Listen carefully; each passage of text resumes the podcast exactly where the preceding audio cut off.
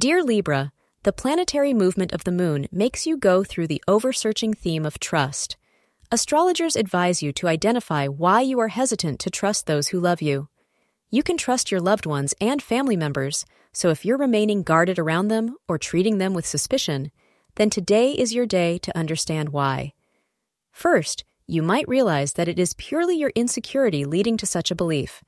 If you have plans to start anything new in terms of professional or personal life, schedule it anywhere between 1 p.m. and 3 p.m. as the time is quite promising. You can make the most of your luck by wearing pink. Make sure you are a faithful and good friend to your romantic partner. If possible, express your love openly to make your partner realize that you care for him or her.